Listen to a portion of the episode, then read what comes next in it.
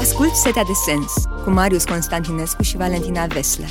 Un podcast relaxat și neconvențional pentru starea ta de bine, hidratat de Aqua Carpatica. Bine ați revenit, dragi ascultători! Continuăm Setea de Sens, un podcast pe care îl realizăm alături de Valentina Vesler. Bine ai revenit, Valentina! Bine te-am regăsit! Uite, astăzi uh, vreau să-ți propun să vorbim despre îngrijorarea părinților atunci când vine vorba despre creșterea copiilor, o lume pe care probabil că foarte mulți dintre noi o consideră impredictibilă, non-stop avem tot felul de știri care ne spun că se schimbă vremea, clima, că o să fie cald, că peste câțiva ani s-ar putea să se întâmple ceva cu noi.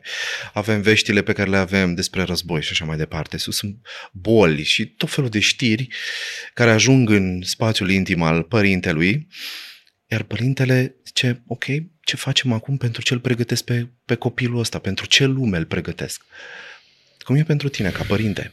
Îngrijorarea este direct, este direct proporțională cu volumul de informații. Și exact cum mm. spuneai tu, uh, suntem bombardați. Noi, practic, avem acum acces la informații despre orice ne trece prin cap. Azi dimineață mm. spunem, te rog, dacă nu te-ai uitat la telefon sau n-ai căutat, dacă este azi la fel de cald cum a fost și ieri. Și ieri, exact. nu e așa?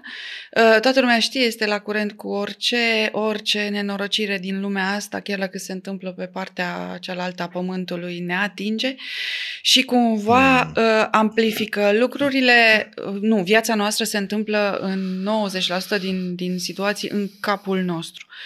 Am tot stat și m-am gândit uh, la, la situația asta și la îngrijorare. Nu mă ajută cu absolut nimic dacă eu știu că amplifică, amplifică starea mea de, de stres. Este un stres intern. Și o să-ți dau un exemplu pe care l-am trăit chiar anul acesta și poate că unii o să mă catalogheze drept nesimțită, uh, nesimțită, nesimțitoare, pardon, nu neapărat nesimțită, fiul meu studiază la Paris. Anul ăsta știm cu toții cam cum a fost uh, atmosfera Incendii, la Paris. Proteste. Incendii, proteste, nesiguranță. Da. Iar uh, uh, Robert îmi spunea, mamă, pornesc la școală, nu știu dacă ajung. Wow! Da, pentru că se anulau foarte multe trenuri, se nu știa dacă e grevă sau nu e grevă, acum să stai preocuparea ta majoră ca student nu e să cauți obligatoriu dacă e grevă sau nu e grevă, dacă... Normal trebuia să te informezi, dar se trezea, trebuia să găsească variante și a antrenat flexibilitatea și a învățat să-și reconfigureze traseul tot anul. Ei, o mamă care la mii de kilometri distanță trăiește lucrul ăsta nu este ușor. Și am ales să nu mă mai informez, să nu mă uit la niciun fel de știre care are legătură cu Paris. Cum? Păi fitul e la Paris și nu știe, nu știe nimic.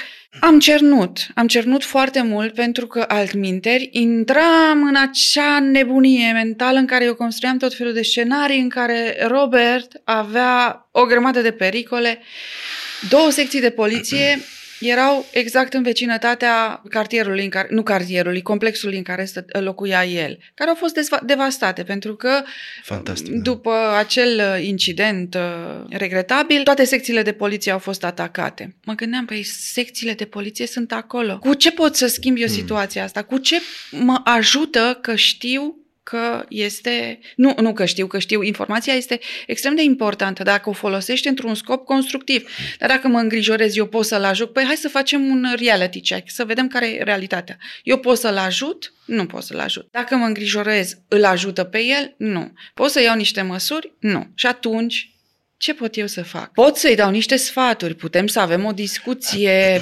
să-l întreb cam cum vede el lucrurile, cum își reconfigurează traseul, cum își apără siguranța.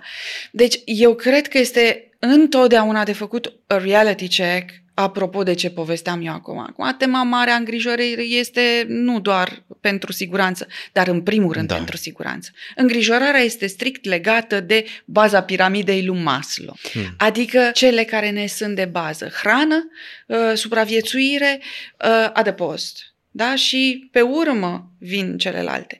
Iar faptul că noi amplificăm această bază a piramidei lui Maslow...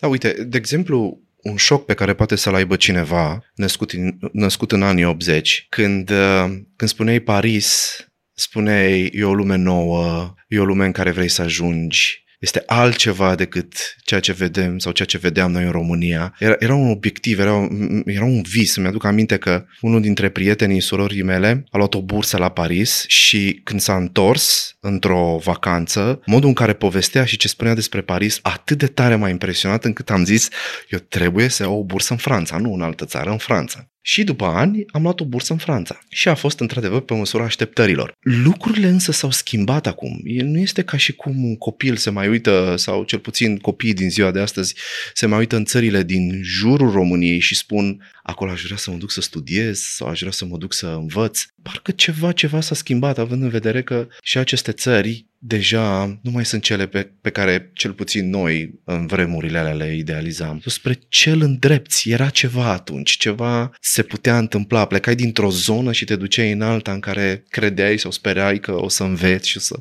o să ai o carieră. Acum nimeni nu-ți mai promite asta. Cu siguranță incertitudinea și volatilitatea sistemelor, pentru că aici e vorba de niște sisteme. Era un sistem democratic da. uh, solid, uh, cu o siguranță, da, exact. libertate, da, da. E, la care simțit, noi visam, da, da, noi visam exact. uh, puternic pe acele, în acele vremuri, uh, s-au schimbat. Mă întreb în ce colț al lumii putem să vorbim despre un sistem sigur. Da, nu, nu cred. Mai e. Da. Deci, practic, cu această dinamică accelerată a lumii în care trăim, practic ne plasăm din nou la baza piramidei. Da, exact. Pentru că ne lipsește siguranța, predictibilitatea. Pentru că m-ai întrebat cum, cum ne creștem copiii, ce facem noi în sensul ăsta. Uh, în niciun caz să nu le amplificăm starea, ci mm. mai degrabă să-i pregătim să se schimbe și ei, să aibă o, un soi de reziliență la aceste schimbări mm, și o capacitate de adaptare. Mm. Pentru că mm. eu acum nu mă consider neapărat un model în nici în parenting. Am, mi-am crescut copii oarecum cum am simțit.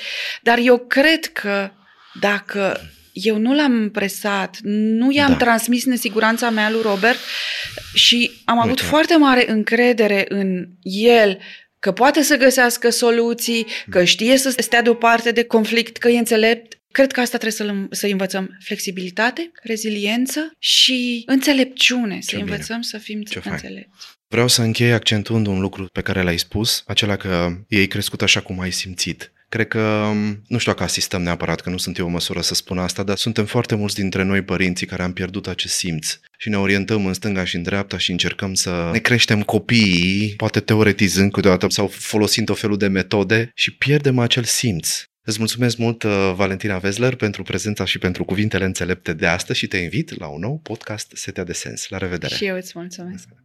Ai ascultat Setea de Sens, un podcast pentru starea ta de bine, hidratat de Aqua Carpatica.